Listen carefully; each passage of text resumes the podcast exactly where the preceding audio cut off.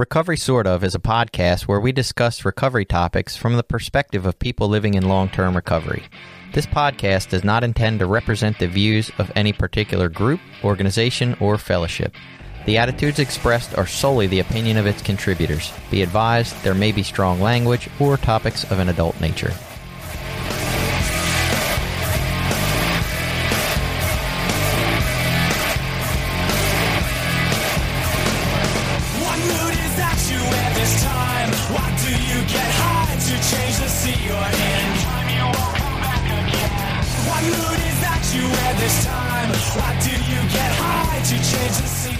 Welcome back. It's Recovery Sort of. I'm Jason, and I have not picked up a thing to use today, thank God. Not an illegal substance, anyway. Well, yeah, I did drink some caffeine. And, And, vape. and I vaped. and I might do something else later. Who knows? Yeah, but who just so far. Day's not over yet. right. it's a long day. Uh, my name's Billy. I'm a person in long term recovery. And we're here with Jim. Hi, Jim. Hi, I'm Jim. I'm an addict. All right. Uh, and we're going to talk about moving in recovery, uh, like moving, physical location moving to from one area to another while you are in recovery and have clean time and, and the challenges to that and, and how we've done it pretty poorly, I think, is our general consensus. And, and maybe what could help uh, and, and maybe stuff that doesn't help so much. I didn't feel like what I learned really helped me a super lot, maybe a little, but uh, to start off here, we're going to let Jim, you know, tell us a little bit about why he's qualified to talk about moving and recovery. Hi, everybody. I'm Jim. I'm in recovery. Um, so it took me. I was uh, I was a chronic relapse. I was in and out of recovery for um, seven years before I uh, finally surrendered and um, decided to give this thing a chance. And uh, so for me, you know, I'm a member of the 12 Step Fellowship. Regular meeting attendance is part of what I just do. Um, I have a clean date. It's um, April 5th of 2004. And um, and after seven years from 1997 through 2004 of uh, constant relapse, going back uh, to jails and institutions, finally uh, surrendering and deciding to give recovery a chance. And you know, I dove into a 12 step fellowship and I got involved. And um, um, you know, I went to meetings uh, daily for probably my first five years in, that I actually was staying clean.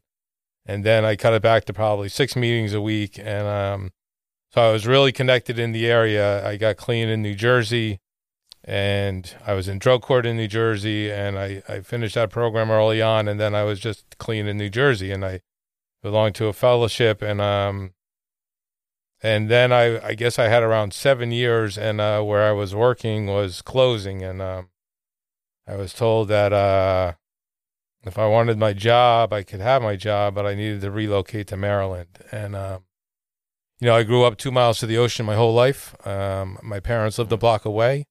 Um, I loved where I grew up. I was a, a I was an hour to Manhattan. I loved the city, and I loved being two miles to the ocean my whole life. And uh, and I didn't want to move to Maryland.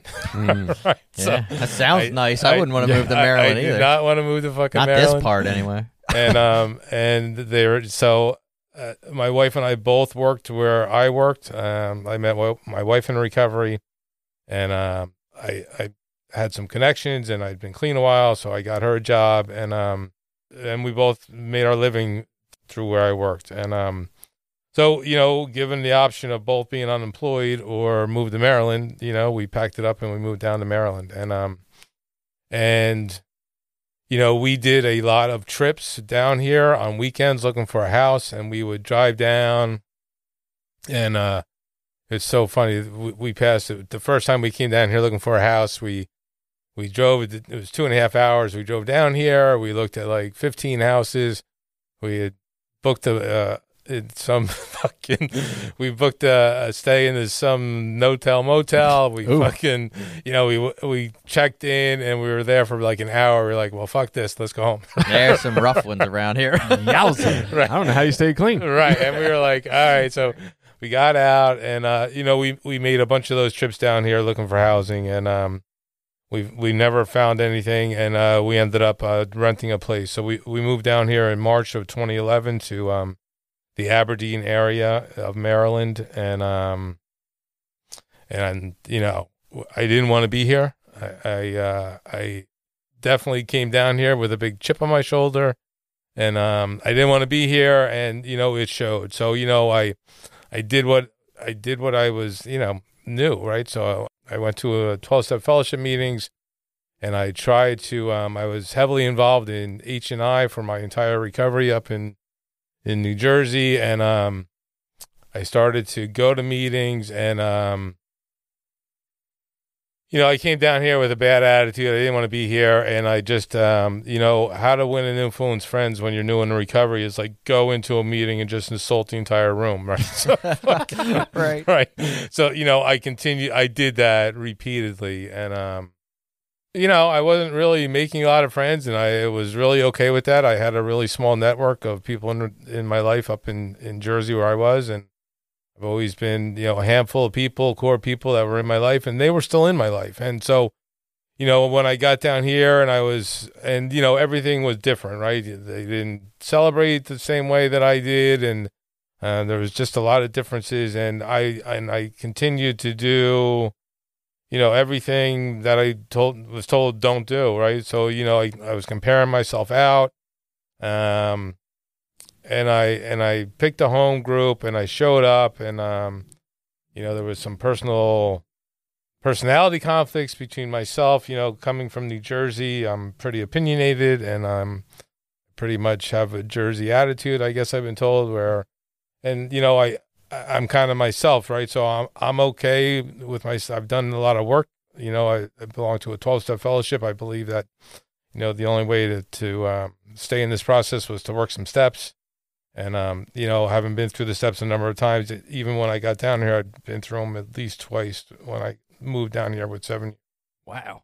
And You're beating most people here. That's Hell for sure. yeah. well, so you know, so that was different, right? So I, I wasn't part of the step a year club, which was Mm. what I heard a lot of down here. You know, it's like it's okay. So where I came from, there was like the only way to change was to do some step work. Um, the same addict will use again, and I had continued to prove that over and over again. And uh, so you know, the message what I heard when I went to the meetings were from the fellowship I grew up in was. Um, I had a lot of time clean, and now I don't, right? And so that message doesn't work for me, right? But and that wasn't the only message there. That was just what I heard, right? So Right. um, it was because you know the you know so, and and that's not the reality, right? There's a lot of people down here with long term recovery, and they're, um, you know, I've and and you know they're they're doing what works for them, and you know so like when I got down here and I had an attitude, there was this core group of people, you know, kind of like when I was a constant relapser up in New Jersey. There was this core group of people that always welcomed me back, and there was this you know, regardless whether when I was just coming back in and, you know, even every time I came back, I was carrying a message that it still sucked out there. And, um, you know, so then I was playing around with, um, maybe it wasn't the right fellowship for me down here. And then I tried changing fellowships and, you know, that didn't work for me either. So, but even when I was doing that and I was doing both fellowships and, um, you know, that didn't work for me. And, um, so I just kept coming, right? I just kept coming. And there was this core group of people um, that were probably out at my very first meetings down here that welcomed us and um, welcomed my wife and I, and uh, they made the difference, right? So Mm. They made the difference for me, and I think we moved down here in March, and our first um, holiday, Christmas and New Year down here, we went to. We were invited to um, this individual, a couple in recovery. You know, they go to two different fellowships, long-term recovery in the area and we were invited to their house for New Year's. And you know, they were the beginning of our network down here. And um, and my wife is she makes friends a lot easier than I do, right? So, so she's just loving and caring and all the opposite things that I'm not, right? That's my wife too. It sucks. I got a funny story about that, but and you know, so she, so we, she, you know, she eventually found a sponsor down here, and um, so you know, I I continued to, I did get a home group, and um, and slowly, right. So I I bel believe I belong in the fellowship I, I uh, I'm in, um, and I'm back to where the fellowship that I grew up in, and um, and you know, nothing's changed down here, right? It's it's my attitude has changed, right? I I need the fellowship and the program in order for me to stay clean. It doesn't need me, right? I've seen over my years in recovery, I've seen, you know, so many guys just go out and die, and uh, that's what's waiting for me, right? Jails, institutions, and death. If I pick up, um, that's what's waiting for me. And um, it took me a really long time to get a solid first step in my life. It took me seven years in and out, and um, I haven't forgotten that. And uh, you know, so I know that um, you guys were talking when we when I pulled up, you were talking about it outside, and it was like I didn't get high today, right? So I'm having a successful day no matter what else, right? So Mhm. that's the basis of my recovery, and um, you know, so my wife and I were going to be moving again, right? So now we're um, we just bought a house down in South Carolina, Mhm. and um, we just got back on uh, a couple days ago. We've been down there for a week, and you know we've been, we started going to meetings already down there, and uh, you know, so for the last year and a half, I've done almost entirely uh, meetings online, and um, I'm doing probably more. I'm doing four to five meetings a week still, and um, I'm almost convinced myself I don't need to go to in-person meetings, Ooh. Right? Right? Which I know that that's fucked up. So I, Is it? from, well, I don't know, right? So I, I, I, I don't know. So I haven't been in a, a year and a half, and um, we we did go to one down there, and we didn't go in, right? So and uh, it was like, well, do we, do we really feel like going in? And so I don't know. I'll be facing that again because I, I, I we're not moving down. We got a couple years before I retire. So I'm I, I hope that when uh when we actually do move down there, I don't do all the same things I did up here when I moved to here. Hmm.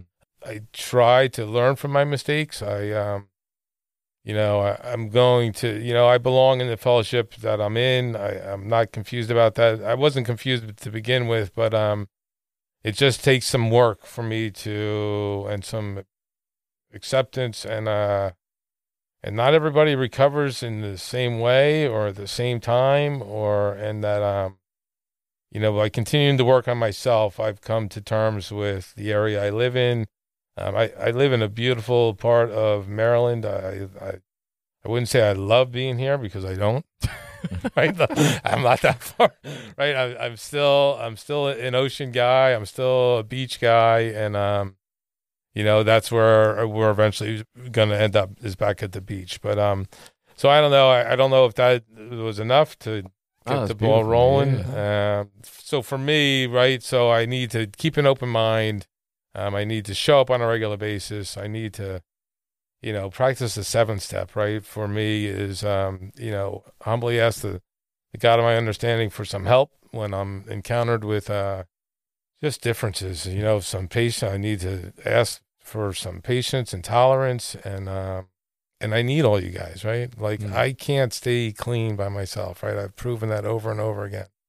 Um, so I know that um, a 12 step fellowship is the way for me. I've, I, it never takes me long to use. Um, y- I'm never that guy that's like, oh, I haven't been to a meeting in three weeks because I'll probably pick up in three weeks, right? Because it's always for me that thought is very always near in my head that wouldn't it be better if I just did one of these or whatever these is Mm. Hmm. and um and I'm not willing to risk it. I'm not willing to go back to sheer fucking misery that my was my life in active addiction.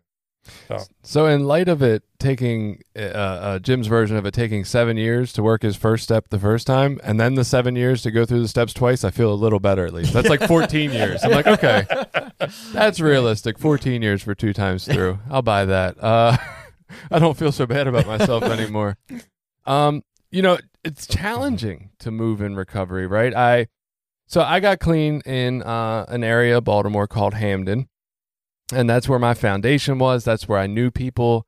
I it took me a very long time. In fact i would say i'm i would say i'm still in the process of learning to be able to use the phone without having anxiety attacks right? So like i need to see people in person and show up where they're at or i don't talk to them a lot of times. Um so uh, I like that you had like the people in Jersey to still kind of lean on when you weren't feeling it down here, but I've never felt when I moved that I had that that comfort zone. I'm like, if I can't, I got to drive to them. Yeah. And so I had moved to to another area called Parkville, and there were meetings like I don't know, 15 minutes away. But where I lived in Hampden, the meetings were like three minutes walking, right? So it was a little different. I'm like 15 minutes seems so far for a meeting. I'll just skip, right?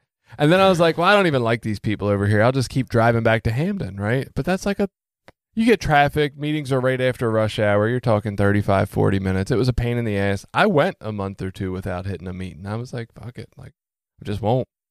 Moved to Dundalk, decided I, I you know, I'll just hit Dundalk meetings.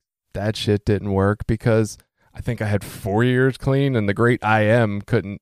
It's it's hard to be a newcomer even when you're trying to be humble, right? If you're not humble, because I guess I was trying to be and I just wasn't, right? So I'm like in meetings and and and I had the nice responses for when people tried to help me stay clean, and I'm like, man, you got I got more time than you, motherfucker, right? Like, but I had the nice responses, like, oh, I appreciate that, that's so helpful, but I didn't feel connected, and it was hard to get connected to people, and I ended up joining a home group that had just started out of people who weren't tied into the area. So it was like a home group of people who really weren't plugged in in the area. And I was like, oh, yeah, this feels more comfortable. well, of course it feels more comfortable. It's a bunch of people who are trying to avoid getting plugged in, right? Uh, but I, I, I got in there. I, I kind of sort of got a little plugged in with a few people, but even those people weren't plugged in in the area. So it was kind of useless, honestly. And I hit that home group and my old Hampden home group for like a year and a half, two years straight. I kept them both, and it was a fucking pain in the ass. It was 45 minutes to drive to Hampden in rush hour from Dundalk. It was, it was, and it finally got to the point where I had to let Hampden go, right? That old area. But I still, it took me five, six years to feel comfortable in Dundalk. And so I tried to not do that moving to Cecil County. I said, I'm just going to do all the opposite things. I'm going to run into meetings and wave my hand and say I'm new and get plugged in. And I encountered all the same stuff you talked about. I encountered that they do shit different. They say shit different. They have different little chants at the beginning and ends of the meetings for whatever reason. And they're all the wrong ones up here, Yeah, obviously. right. And, and and the meetings here are so different. The fellowship, the culture of this 12 step program is so different here. Where I come from, you get clean, meetings are in walking distance. If not, they're close enough you can get rides. You're hitting seven every week, right? Or six or something, right? You're hitting meetings. And and not through your whole life, but in the beginning. And then you're, you know, still hitting 3 when you're after that and you're established. Up here, everybody I ran into was either they were in recovery houses and then none of the old timers went to the recovery house meetings. And then if you went on the outskirts to the old timer meetings, they it felt like they weren't really serious about recovery, and they basically showed up for an hour once a week, and that's the only thought they gave to their recovery. and I was like, "What the fuck world is this? This does not feel like recovery for me. And where do I fit in it? Hmm. Do I show up for an hour a week and like that's the only thing I do for my recovery? That, that doesn't feel right. and, and so." I did get more plugged in, but where I got plugged in was with the recovery house meetings, which is a bunch of people who either ain't around no more because they're recovery house meetings and they moved or used or whatever. And I couldn't get plugged in with the older established members, I guess. And, I still haven't. I mean, I've been here three years. I don't know where the hell the older established members are. like, I, I really don't. Like, I, I know a couple now at my home group, but And COVID made that worse. COVID made that didn't super help. worse. Yeah, that was a year and a half in the middle. It was the middle bad before. that. It's right. worse now. Right. right right and and now i'm in a place where you're talking about like uh, do i even need a meeting i don't know like you were more do i need in-person meetings but i'm kind of like do i need a meeting I, like, do I definitely need a meeting.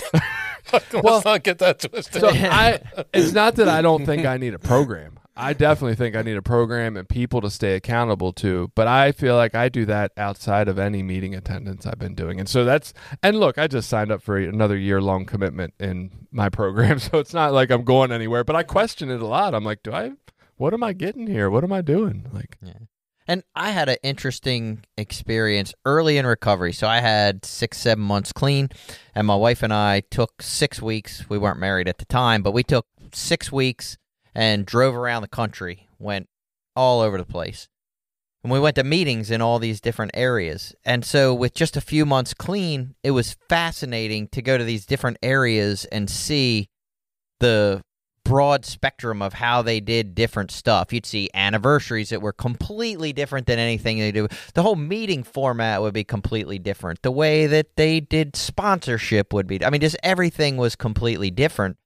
And that was so eye opening to be like, holy shit, what I've been doing in, you know, here in Cecil County the last six months isn't like the only way that you're supposed to do this. Like Mm. there is some uh well, it's the autonomy is really what it is, but different areas do stuff different. And we would go to areas where meeting attendance was so limited or it was in such rural areas that the same people would do the AA meetings and the NA meetings on different nights of the week. And we talk to them, they would go, Oh, yeah, it'll just be us back here on Tuesday nights with the AA literature. But there's only five of us, and we just try to keep a meeting under the different titles so that anybody looking, if somebody's got a preference for one or the other, they'll find us. But we're really just the same five people that are meeting here all the time. And just to see shit like that was like, Holy shit, like that's crazy, you know? That's the most spiritual But- thing I would judge the fuck out of. Yeah.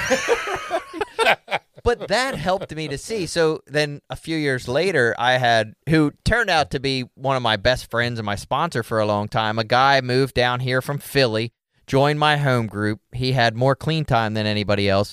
Told us how the fuck we were doing everything wrong. We were reading the wrong readings. He threw out some readings. We changed all this stuff about the meeting.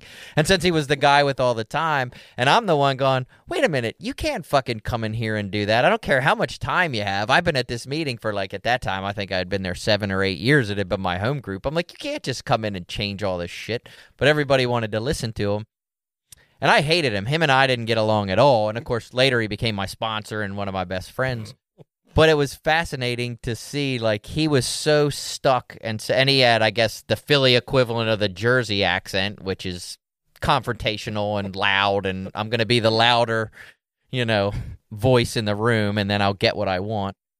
And uh, I don't know. It was it was been interesting to see, I guess, the changes in this area. It's taken me three years just to get over the fact that they say the we version of the Serenity Prayer up here. yeah. I don't get it. Where I came from, they said the we version didn't exist. Hmm. It's not written anywhere. It's not real. It's like I don't know. Does it matter? I, at this point, I'm Yeah, like, right. why do I care?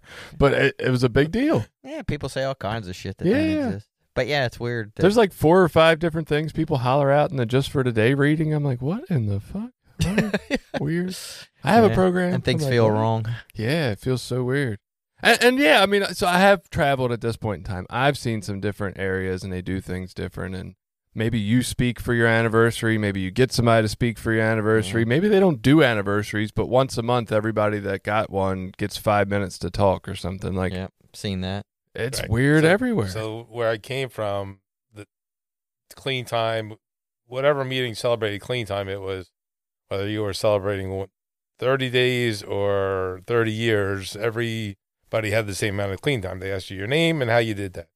So when when I moved down here, like that was the biggest thing for me. Like to me, it was this big ego trip, and uh, down with. So I I still struggle with it, right? So you know when I joined the home group. So to me, it was just this big ego trip about your clean time and you're telling your story. And I, I don't know. I've been to, um, you know, I, we all got a story and and experience strength and hope meetings. I, I don't go to a lot of them because I'd rather go to a topic or a step meeting because that's how I continue to change. Is how you're applying this stuff in your life. But Hmm. when they were when I moved down here and all the meetings were like, oh well, where are you celebrating? It was just this big, to me. It was like I'm like that's that just sounds fucking horrible.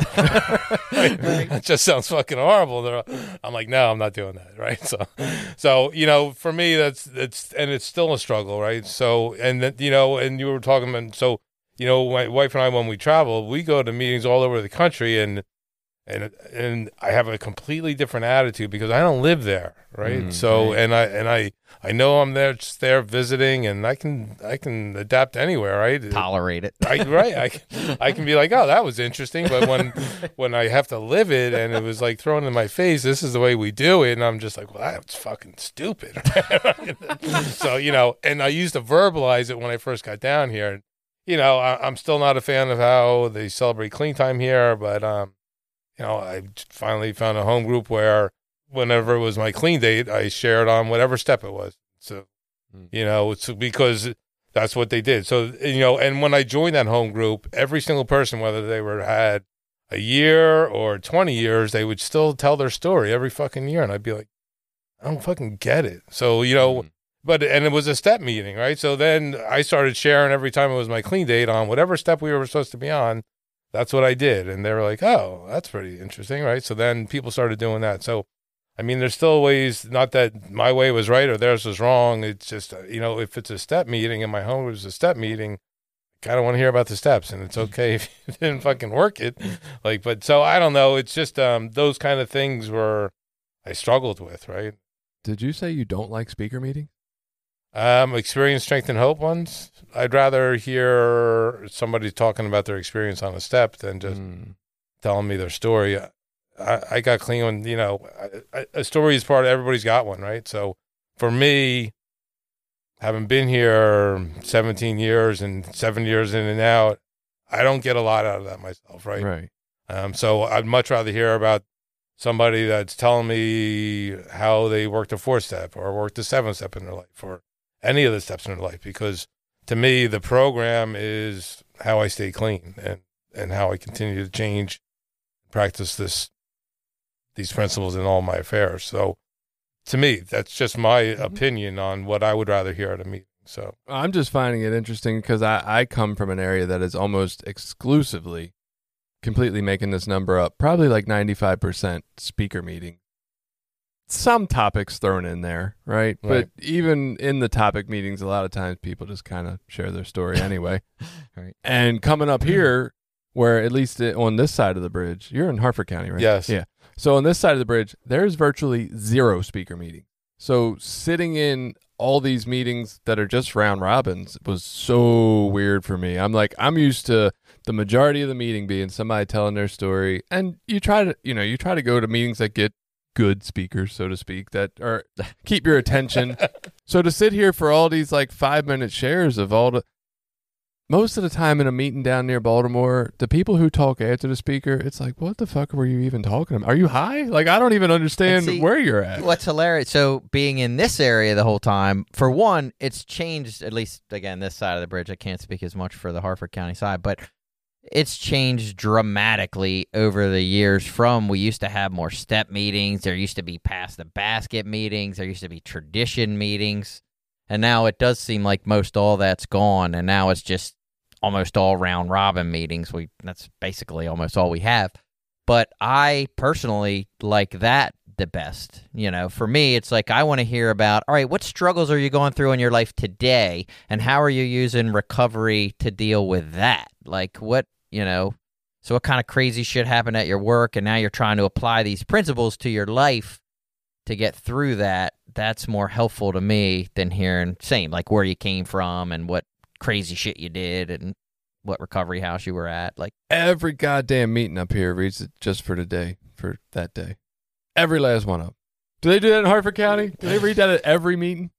Uh, do they read it? Yes. It's not not the, one at the end, the, the actual, yeah, like, the, the out of the page- book. the one page, right? Yeah. right, right.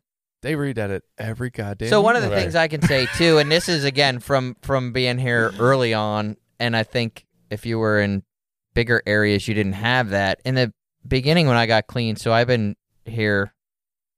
I first started coming to meetings. Let's see, I was 17, so that would have been in the early 90s, 91, 92, and then I got clean in 2000. There was six, eight people at a meeting. Maybe 10 was a big meeting, you know, and you just didn't have a lot of people. So when people were celebrating years like five or eight or 10, like that was a big fucking deal. Like you just didn't have people that had 10, 15, 20 years that came to meetings on a regular basis. Mm. And we're out in the middle of nowhere. Like a lot of people don't want to drive out here to speak at speaker meetings. So you can only ask the same circuit of six or eight people that are actually good entertaining speakers to speak before you get fucking wore out of that shit.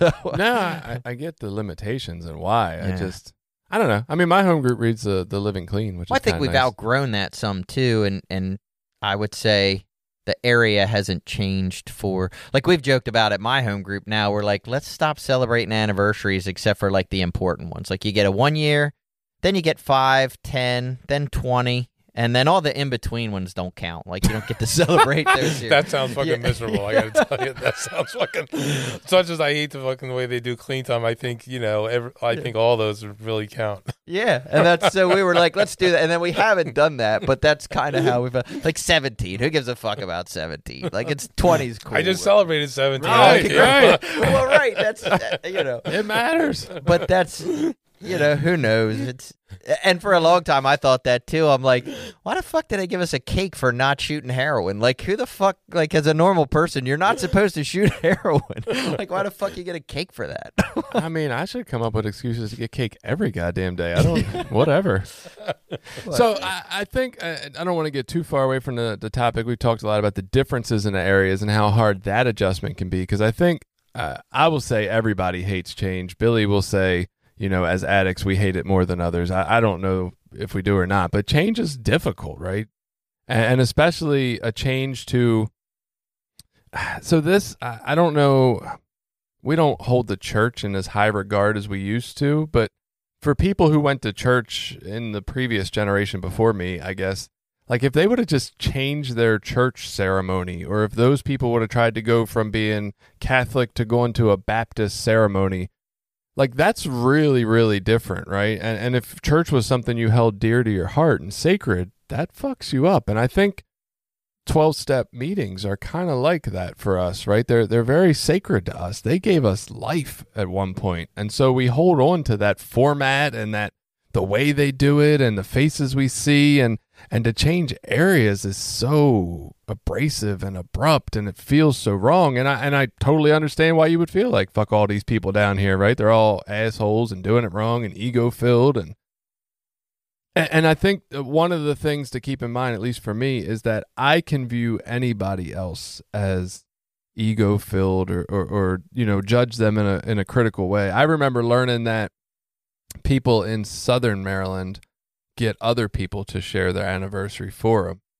And coming from an area where we shared our own anniversaries, I was like, that's egotistical as shit. Which uh, doesn't make a whole lot of sense, right? You would think the other way, but I was like, they're too important to share. That's crazy. Like, so I, I can make anybody feel egotistical or, or look, you know what I mean? I can judge that no matter what they're doing. And, and I guess uh, it's just one of those things we're going to have to accept when we move in recovery is that things are going to be different and we are going to feel like the outsider and the newcomer all over again, which is super uncomfortable. And we, we are going to have to sit in that and walk through it to get to the other side of it. Like that's what I learned for me at least. It's not going to get better taking a night of the week and going to my old area. Like it's not going to get better by not going to meetings. It's not going to get better by starting my own home group with a coffee pot that's not plugged in, right? Maybe it will, but not really. So it's it's just not going to get better avoiding, right? I got to walk through it. And maybe for me, I needed to be more honest about it. Like I tried to play that humble role like, "Oh, I have 4 years. I'm so zen and and thank you for offering to help me stay clean." But maybe I need to own up and be like, dude, that kind of fucking pisses me off because I've already been clean for a while. Like, no, no offense to you, I appreciate it, but like, I'm not new.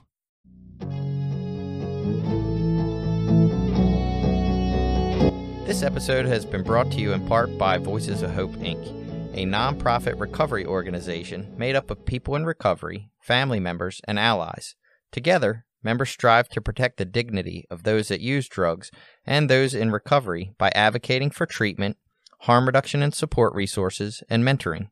Please visit us at www.voicesofhopemaryland.org and consider donating to our cause.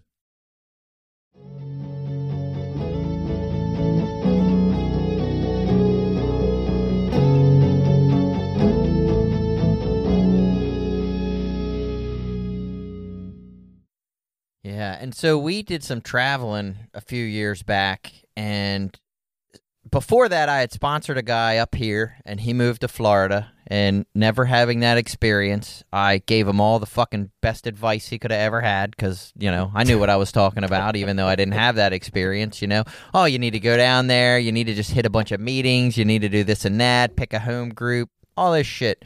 And he struggled and he, he would call me still and he'd be like, Man, I go to these meetings and they're all fucked up and, you know, just I don't like it and, and all his struggles. And I, you know, talked him right out of his feelings, you know, or Mm. tried to talk him out of his feelings and you just got to stick with it. And he did. And, and eventually, you know, did okay down there. He So you found were right. what he wanted. What's that? So you were right. Well, what he started doing for himself was he started traveling out of the immediate area that he was in and going to, I guess, the next area over, Huh. which was a little more of a drive, but he seemed to like the meetings there better. So he found what worked for him. But when we traveled, then we went out on the road and I could come up with every excuse why not to do all those things. Like we were traveling uh, around, we would only be in a certain area for a couple of months. So we'd be there for three or four months. Then we would leave and go to another area. And the plan was only ever to be there for a few months. So I would go. When we first started, I'm like, oh, yeah, I'll hit some meetings. It'll be great. You know? Went to a couple meetings, went, oh, this is awkward as shit. Like, I don't know who the people are with recovery and who aren't, and who are the people that are just talking a bunch of shit, you know? And and I don't want to feel like a new person and my anxiety was through the roof so I would go to the meeting and soon it was over couldn't wait to get the fuck out of there I mean soon as it was over I wasn't hanging out to talk to nobody I would show up 5 minutes early stand outside and like nobody's talking to me bunch of fucking assholes you know what I mean like what do they don't they know you know I'm new don't they recognize and just you know all the shit that I'm sure he felt when he moved down there to Florida that I tried to talk him out of I felt and I didn't embrace it at all. I just went, ah, I'll be out of this area in a couple months. Fuck that. And, you know, drifted off. Meanwhile, my wife, she goes, shows up at meetings. I think the second meeting she went to, she just joined it, made it her home group. And before we would leave an area, she'd be fucking sponsoring people and have these relationships and doing great. And I'm like, oh, the meetings here suck and these people are terrible. and then we would go to the next area and I would have the same experience. You know what I mean? Oh, the meetings suck. The people suck. Everybody's terrible. I don't like this. And she'd be fucking making friends and sponsoring people. So it sounds like uh, the, you and I are like two two peas in a pod because my wife, same thing happens with my wife when we go to a new area. So yeah. she's, uh, so what does that what does that tell me? I I don't know. I, I need to be more open minded and uh, than I am, right? Yeah. So and uh, and I'm not. So I, I can say yeah, I'm gonna do it different, or I'm gonna, um, you know, I I learned through pain, right? So I found that um. I found it painful, right, when I when I moved, and I found it painful to go to meetings and feel alienated into in a fellowship that I loved and that changed my life. And you know, and I I I have the same sponsor today that I did when I moved 11 years ago. He's been my sponsor for probably 15 years, and um, Hmm. and you know, I talk to him on a regular basis, and uh, and so I, I didn't go through that. Like my wife changed sponsors when we moved and um down here, and uh, so I don't know. I, I haven't that. So a lot of my network is still the same from back in Jersey. So I I fall back onto that a lot, right? So like I can reach out to um those guys that were there when I first got clean. At any point, I go to um. So you know this is how fucked up I am, right? So I just it was a guy from down here, right? I do have I sponsor a couple guys down here, and I and I have people friends down here, and um in recovery. And I called him; it was his birthday, and he didn't fucking call him. Like he didn't even acknowledge. And I'm like, oh fuck him. See, That's why I don't fucking get around. And I'm just like, it it means nothing, right? And it's like you know, uh, and it's just, but that's how my mind works, right? So you know, I was right all along, you know Right. and I'm not right. I'm I'm fucking wrong most of the time. So, um, you know, who knows what's going on in that guy's life? Why he didn't call me back? And uh, and it's not that big a deal. Really, just isn't. So I I learned from pain, right? So I found it painful to go outside the meetings and stand there.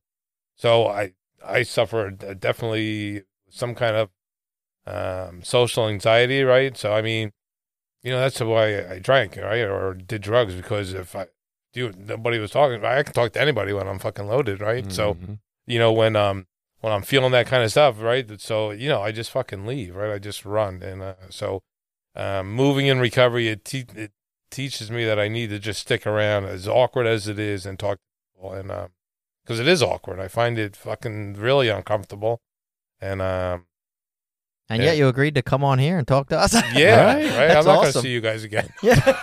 Fuck. I'll leave Fucking here moving like to those. South Carolina. what do I care? Fuck out of Maryland. Uh, I don't know. It took a lot of work, and it takes a lot of work from in order for me to stay here and to uh, continue to have the willingness to do walk through uncomfortable shit.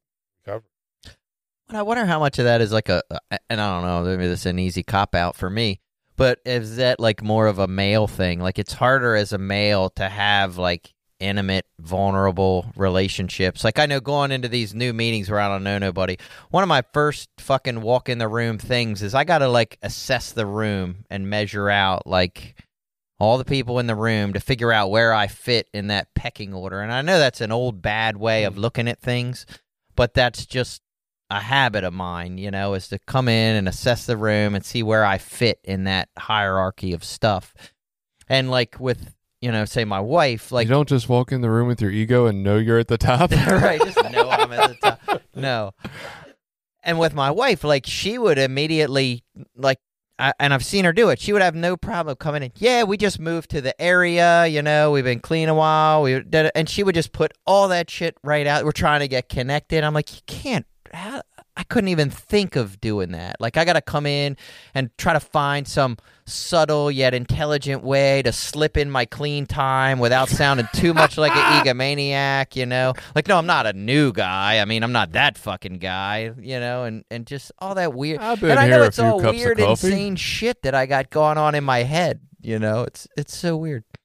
But I wonder if that's like a male thing more than a women thing. Like it took, and what I mean is, it took me a long time to establish relationships where I felt like I could be myself and be intimate and vulnerable with certain guys or around certain people.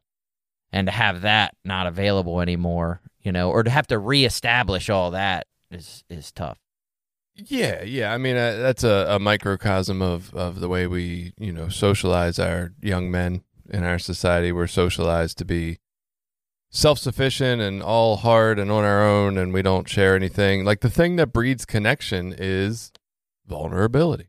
All right. Emotional vulnerability is when we truly connect with other people. When I tell you something and give you the chance to possibly hurt me, I'm risking something, and then that brings us together. Like if I just talk about the weather and sports teams and stuff like that, there's no risk, so there's no real connection being fostered there. Um, so yeah, I mean, I, I would imagine it would definitely be different for men, but I, I, that's not. I don't say that as a, oh, it's different for men. It's harder, right? I say that as like man, we need to like really go to therapy and practice some other things in our life so that we can also do this thing where we open up and talk to people. for sure. And for myself, what ended up happening in that time that we traveled is my desire or willingness to want to go to meetings just got less and less and less. And I went through weeks and months where I didn't go to meetings. And I never considered myself like out of the fellowship. Like I always knew, quote unquote, knew that I needed it and knew that it was something that I couldn't use or I would destroy my life. But I didn't fucking go to meetings or do anything. Which is hilarious years. to Yeah. me. For years. I mean, if you're not going to meetings and not working steps, like, why do you consider yourself a member? because I I, didn't want to not. What I wanted was to be back here where I felt comfortable and safe, and to have the meetings and the people and everything that I was used to be where I was. If it was that, if that was there, I would have kept going, but it wasn't. So I didn't want to go rebuild all that stuff. So the, there's no one size fits all. I get that, right? There's never going to be a do this, this, and this when you move, and you'll automatically fit in, and in this amount of time, it'll you'll be a part of that area. But is there some general good practices that we can come up with that would probably help people moving to a new area? Like just in, I mean, I think there's probably quite a few if we were going to make a list. Yeah, absolutely. I, I think you, for me, I would wholeheartedly suggest going and just whatever meeting you're going to. Like I see people that are new doing it, and I see people that are, are changing areas do it. I see people on. Um, they're just saying, "Yeah, I'm I'm new to this meeting. I'm new to the area, and I'm trying to get connected." And and I think, wow, I wish I did that. right, right. Why couldn't I just Why do that? It seems so fucking right. easy. and Like- you know, and uh, like uh, you know, and I see them, and then I see it like you know, I've seen them people that come to this area doing that, and I'm like, that, that fucking amazes me. I got, I'm like, fuck. I judge the shit out of them people. I'm like, you couldn't just say you're new. You guys say you're new to this meeting so that we all knew you'd been here before. You unhumble fuck. Yeah. oh no, see, I'm the other. one. But so for myself now, having my experience, and I think that's kind of how we really met. Is like I try to recognize when people do that because I understand that uncomfortable feeling of trying to mm. go somewhere and get reconnected. So if people do that, I try to go out of my way. I mean, I try to do that with all new people or people that I don't see at my home group. But I mean, specifically, if I see people at a meeting, even that's not my home group, and they say, I'm not from this area, or I'm new to the area, or we just moved up here, like I try to go out of my way to talk to them. So before we get any further in our list of suggestions, is our list of suggestions going to be the exact same list of suggestions we'd tell a new 12 step member? Are they the exact same, or there are there some differences for people that move to a new area that have already been here for a while, or do we just say, pray, go to meetings, and don't pick up, get involved, get a sponsor, get a service commitment? So I, I think that there are some differences. I mean, I'm not, you know, so in the area I got cleaning, they read eight suggestions at every single meeting, right? So, you know, avoid all people, places, and things you use with they're at, like use the phone, phone, get a home group. You know, so if I'm moving to a new area, I don't have old people, places, and things. So I, I think that that's different. But Hmm. so, but you know, old places and the old, so I can go. I copped in many fucking places I'd never been to before, so I can find that old place in in a new Right, so right. very quickly. I was very adapted copping in places I've never been before. So, so I guess that, that I guess it's the kind of the same, but it, it's a little bit different for me uh, Hmm. in that that one suggestion. But I think the rest of them are. Uh, they they finally added you know get a service commitment to now in Jersey where I where I got clean that they have nine suggestions and you know get a service commitment. So H and I was always a very big part of um, of my recovery, and uh, I joined H and I down here, and it just it was. So this is going to be so judgmental. I'm with it. I love it already. so it's it it was so different and like you know to me an H and I commitment was you know there was uh, a a panel like four or five people on the panel they showed up every single week we went into the same facility every week and the same people showed up every week and anybody could join that panel Hmm. but and and you know the, those people in that facility saw the same people coming in every week and you started building uh you know some rapport with those people right so Huh. I went into the jail up in Jersey for four years, the same jail that I was in. Lots. It took me three years to get cleared, and then I continued to go to that jail. But those guys, seeing the same guys come in every single week, they started opening up, right? So down here, it was, well, no, you're going there this week, and then you don't show up for another month. And to me, that Yeah. wa- that's not really a commitment. That's like it's a once a month thing where and then it's just a then it's just a presentation of what a narcotics anonymous meeting would have been and so for me that was um it, it was missing something right so Huh. uh, so for me so so going into a facility once a month here so i joined h&i down here and and i like well this doesn't really fucking work for me i come in once Right. a month these people don't they don't trust me they don't know me they've seen me because whoever i saw a month ago isn't there anymore Mhm. um, so, so from that perspective, I would certainly suggest you know getting a commitment, whether it's on a group level or an H and I or PI commitment in a new area. I mean, regardless, that didn't pan out for me. Um, it certainly was helped me meet a whole cast of characters that were trying to do the same thing as me in the new area. So, um, from that perspective, it was helpful.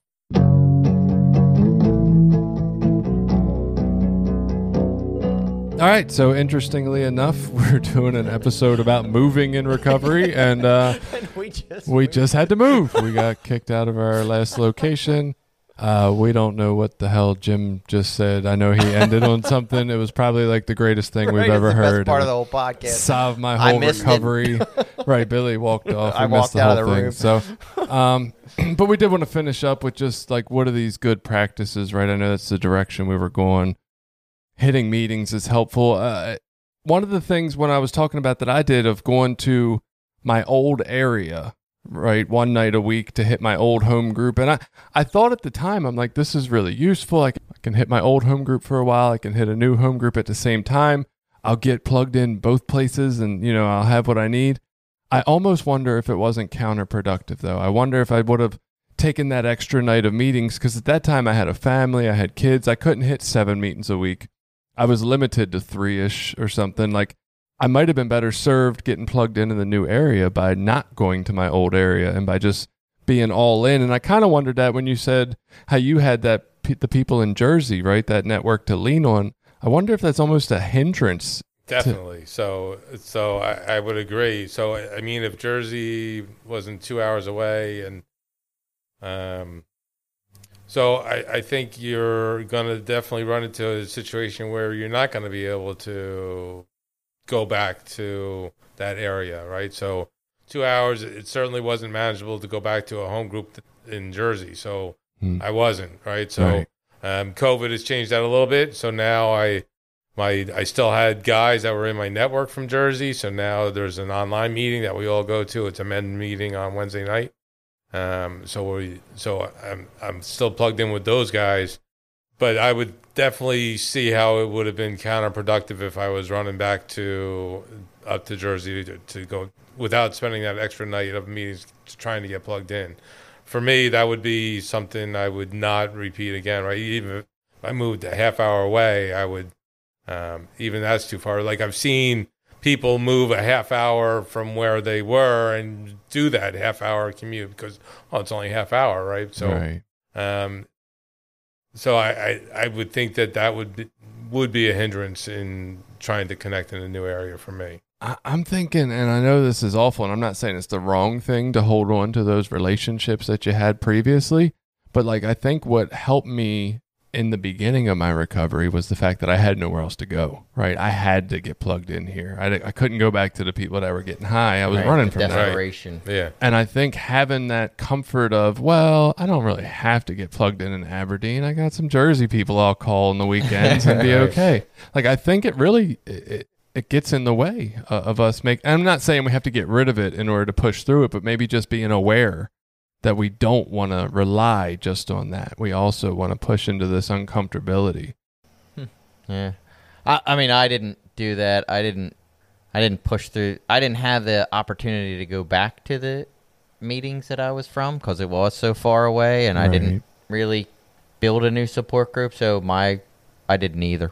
I just became self-centered more. you know, I, I mean, that's really what happened. I, I don't know, declined, deteriorated, whatever you want to call. It. I, I still did some other things. I still tried to practice recovery principles. I did get a lot more into meditation. I did keep in touch with my sponsor somewhat, but I definitely got very lax in going to meetings or working steps or, or doing any of that actual work.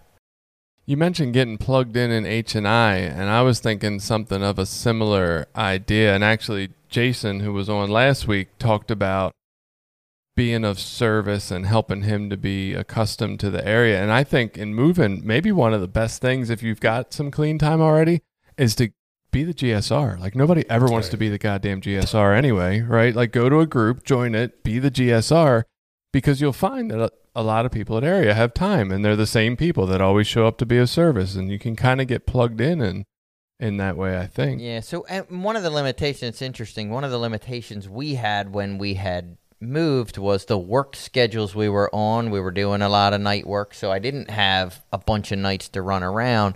But what is nice to be able to do if you can afford the luxury is to hit a bunch of different meetings in an area before you kind of make a general assessment of how terrible it is. Oh, yeah. Yeah. You know, because you can hit certain meetings around here that'll be completely different than another meet. You know, the Tuesday night meeting could be completely different than the Wednesday night meeting or the Friday night meeting. Absolutely. And if you just make the opinion of the whole area on one or two meetings that you hit, that could be rough.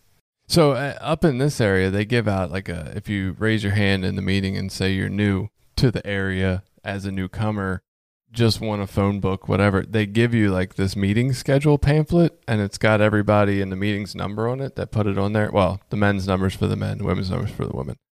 You think that's useful? I, I have never found that useful. So in the area where I got clean, you needed 90 days clean to write your name and phone number on that meeting list. so I found that useful because it took me seven years to be able to sign that motherfucker. Ah. because I was I never it took me seven years to get 90 days. So from from that perspective, um, it was something I always was striving to get to, so I could write my fucking name on that. And um, so and do I find it useful? I've actually um, when I used to get those meeting lists when I was chronic relapse or I did call some people occasionally. Um, I think it is useful because it at least gave me a listing of where the meetings were locally, and it did give me a list. So, and I, for me early on, I said if I ever get a, a phone call, because I would call people and I wouldn't even ever, I'd leave messages and I wouldn't ever even get a phone call back. So I learned that I was never going to be that guy when I finally could sign that list.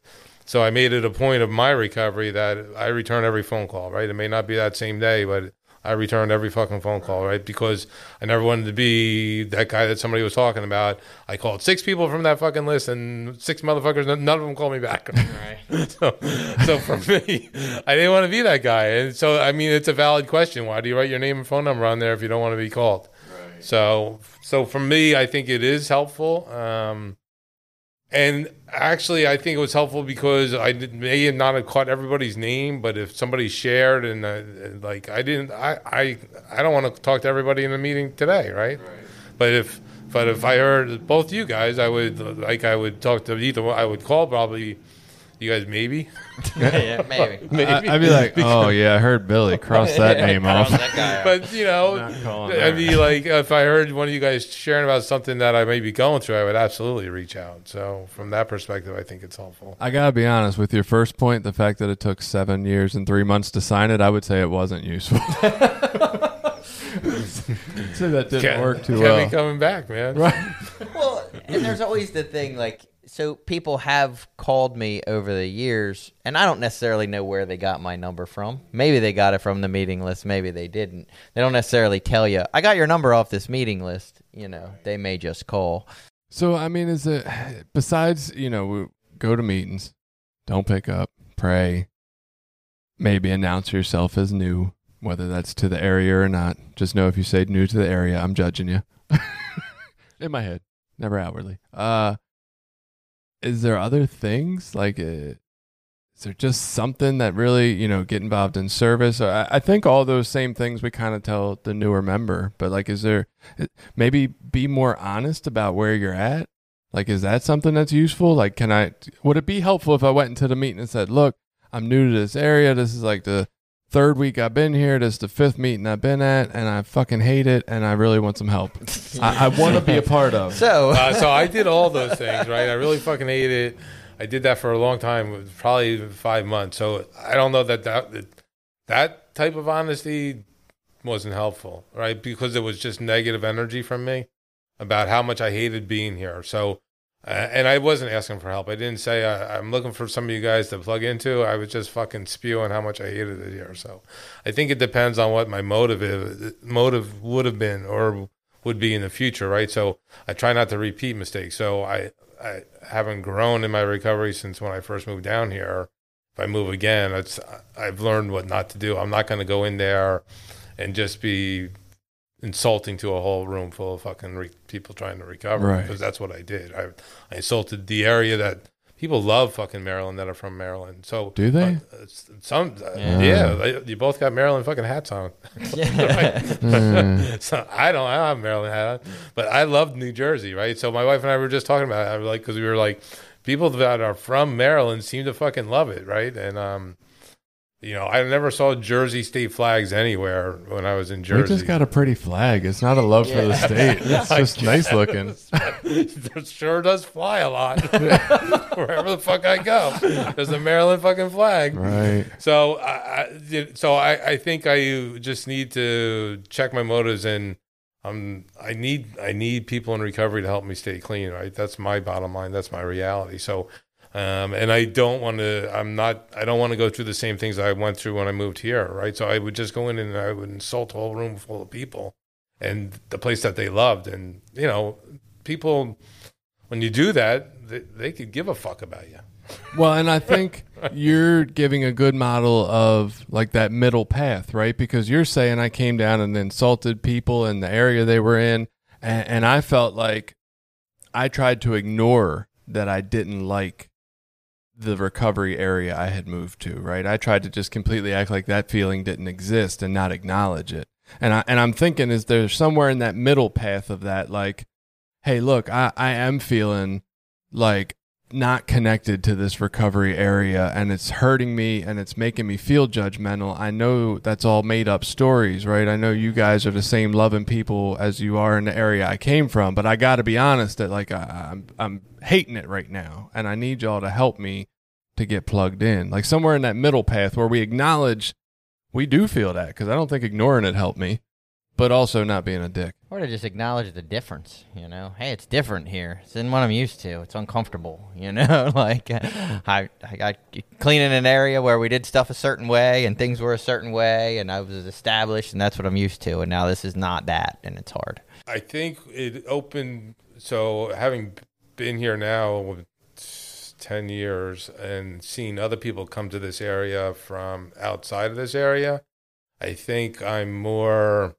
empathetic for them. And when I hear them sharing that they're new and not from the area, I definitely try to reach out to them. I've I've seen other people share similar things about coming to this area, right? Or it doesn't need to be this area, but just coming to a new area. And um, I think that you know, the longer I stay here and the more work I continue to do on myself, I'm more open to that and reach out. And um, you know, not everybody is the same. I and uh, that's okay, right? I'm not I'm not going to connect with a, with a lot of people, right? And that's okay too, right? So there's some people that you they can walk into a room and they're friends with every motherfucker in the room. Right.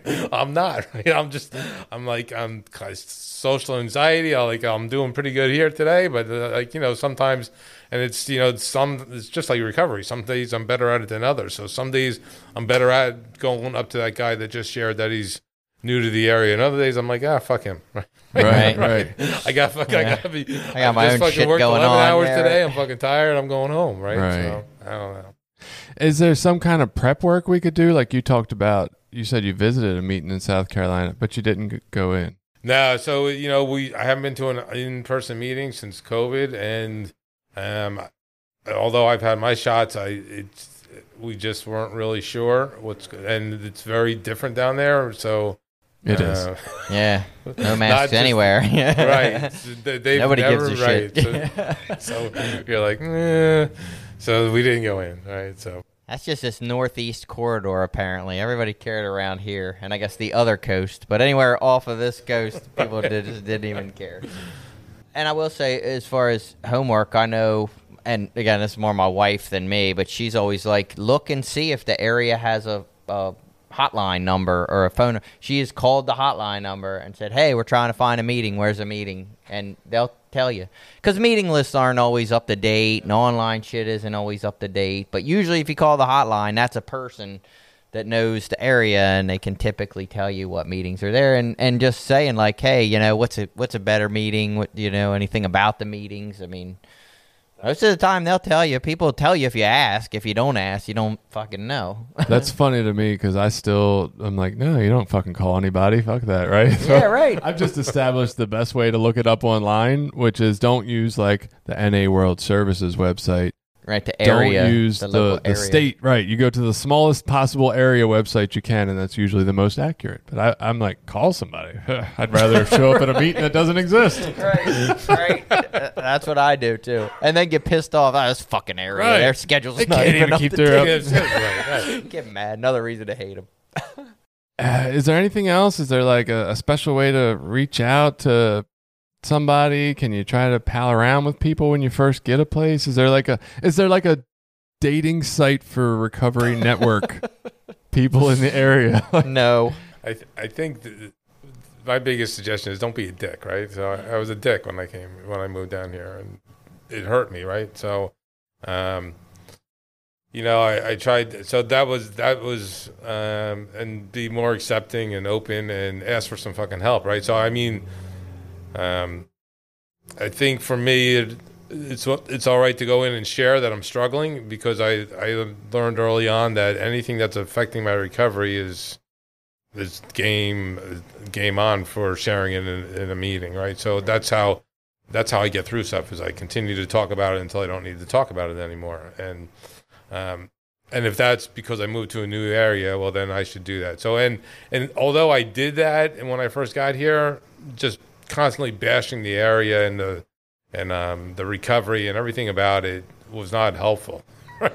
so it just wasn't, and you know I, I will will never do that again, right? So I learned, right? So that um, no matter how I'm feeling, it's still an inside job, and it, for me, it would have been okay to share about how much I'm struggling to keep it on me, but I I just openly shared about the area and all kinds of shit that well, just made me look like a judgmental dick. Right, right. and I think there's a point, like for myself, uh, where just allowing myself to feel uncomfortable needs to be okay. Like I want to tell myself, like I tried to psych myself up when we go to these new areas, you know, because at that time I had, I forget, 15, 16, 17 years, and I just thought, oh, I've been around NA enough. I fucking, you know, I'm trying I'll to be psych fine. myself out. Like I fucking belong here. I earned my seat here. You know, they can't and all that shit. And then I go in and I'm like, oh, this is really uncomfortable and awkward. And instead of just trying to accept and own that, I just let it overwhelm me and then I'm fucking running out the door as soon as the meeting's over.